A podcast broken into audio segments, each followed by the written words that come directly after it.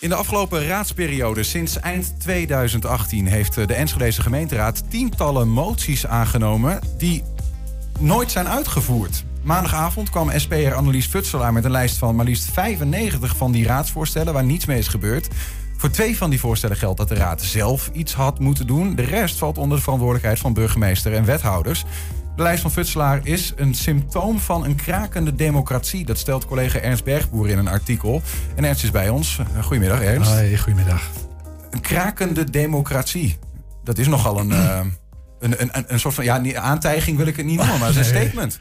Ja, nou ja, goed, weet je, krakende wagens lopen het langs. Dus in die opzicht, de, de, de democratie heeft altijd wel gekraakt. Het blijft een soort van menselijke poging om macht en tegenmacht te organiseren en een beetje prettig samen te leven. Mhm. Dus daar is altijd uh, werk aan de winkel.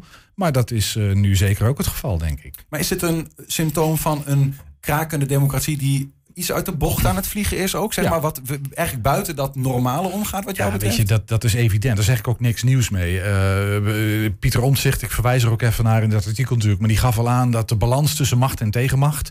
Je moet je voorstellen, je hebt de macht, hè, dat zijn de machthebbers, uh, ministers uh, en op lo lokaal niveau burgemeester en wethouders. Uh, die hebben tegenmacht nodig en anders vliegen ze uit de bocht. Het probleem is dat die tegenmacht, dat is eigenlijk de Tweede Kamer slash zo'n gemeenteraad die dat moeten controleren. En die eigenlijk, het, eigenlijk zijn dat, is dat de hoogste baas van de, van de gemeente. Maar ja, je, je ziet dat die macht van die tegenmacht, zeg maar, dat die steeds kleiner is geworden in de afgelopen uh, nou, 10, 15 jaar zeker. Uh, Niels noemde het net al even. Er zijn 95 van die raadsvoorstellen uh, waar niks mee gebeurd is. Um, hoeveel is dat ten opzichte van het totaal wat daar. Um, ja, goede vraag, weet ik niet. Dus je, je kan niet inschatten of dit een, een heel klein aantal is of dat het juist eigenlijk een heel groot aantal. Nou, het is, het is een fors aantal. Ja? Uh, dat in ieder geval. Um, ik zou niet precies weten hoeveel moties. Dit gaat alleen over moties. Uh, er, er, er, op jaarbasis worden ingediend. Dat zijn er best wel wat.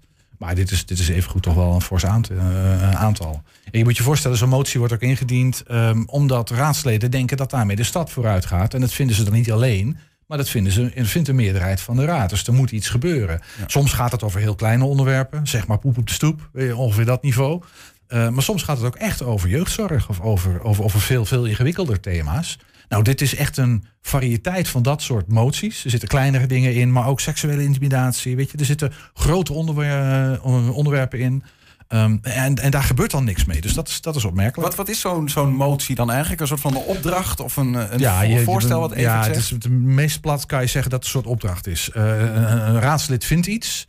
Uh, schrijf dat op in een voorstel. En zeg van ik vind dat dit zou moeten gebeuren in de stad. Uh, dient dat in, dat heet dan een motie. Ja. En dan wordt er over gestemd. En dan zegt een deel van de raad van ik ben het ermee eens, ben het deel. En dan uiteindelijk, nou ja, als een meerderheid van de raad daarvoor is, mm -hmm. dan wordt zo'n motie en zo'n voorstel aangenomen. En dan wordt dat een opdracht aan het college. Dan moet het college zorgen dat wat in die motie staat ook echt wordt uitgevoerd. Ja. Nou, dat laatste gebeurt dus niet altijd. Maar wat is nou de reden dat dit allemaal blijft liggen? Is dit gewoon uh, is dit onkunde? Dus uh, mensen die dit gewoon laten zitten, is er gewoon geen, geen tijd voor? Dat is een goede vraag. Uh, ik, er zijn hier twee gekke dingen aan de hand. Het een is dat uh, het college een opdracht krijgt van, van de baas, van de gemeente, de gemeenteraad, en dat niet doet. dat kan zijn omdat het gewoon hartstikke druk is en het verdwijnt ergens in, nou ja, zoals dat wel vaker gebeurt, in, in de vergetelheid.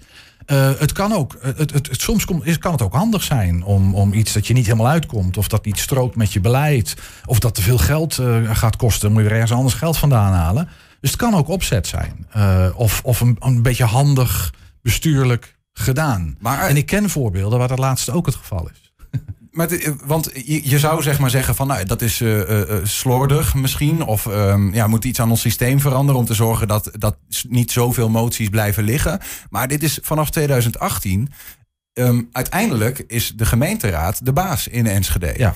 Um, het is ook aan hen om dit uh, te controleren, hier bovenop te zitten, right? Ja. Dus ergens is hen ook wel iets, want uh, Annelies Futselaar van SP die, uh, en de SP die, die stellen dit samen, zeg maar. Die merken ja, dit die stellen hier vragen over. Maar ze moet ook zichzelf dan toch een soort van aankijken. Ja, ik, ik heb uh, Annelies daar ook even over gebeld. En die geef ik aan, ja, ja, want dat vind ik dus ook eigenaardig. Stel, ik dien een motie in, want ik vind iets belangrijk. Uh, een groot deel van de gemeenteraad vindt dat ook. Dan wordt dat meestal ook gevierd, hè, van mijn motie is aangenomen. Ja. En vervolgens uh, gebeurt er niks met die motie. Kan me toch voorstellen dat je dan denkt van, hè? Ik slak eens, wat gebeurt, wat, wat gebeurt ja, precies. Wat zijn ze aan het doen dus, ook niet. Dus, ja. die, dus je kunt zeggen dat die gemeenteraad ook een beetje ligt te slapen.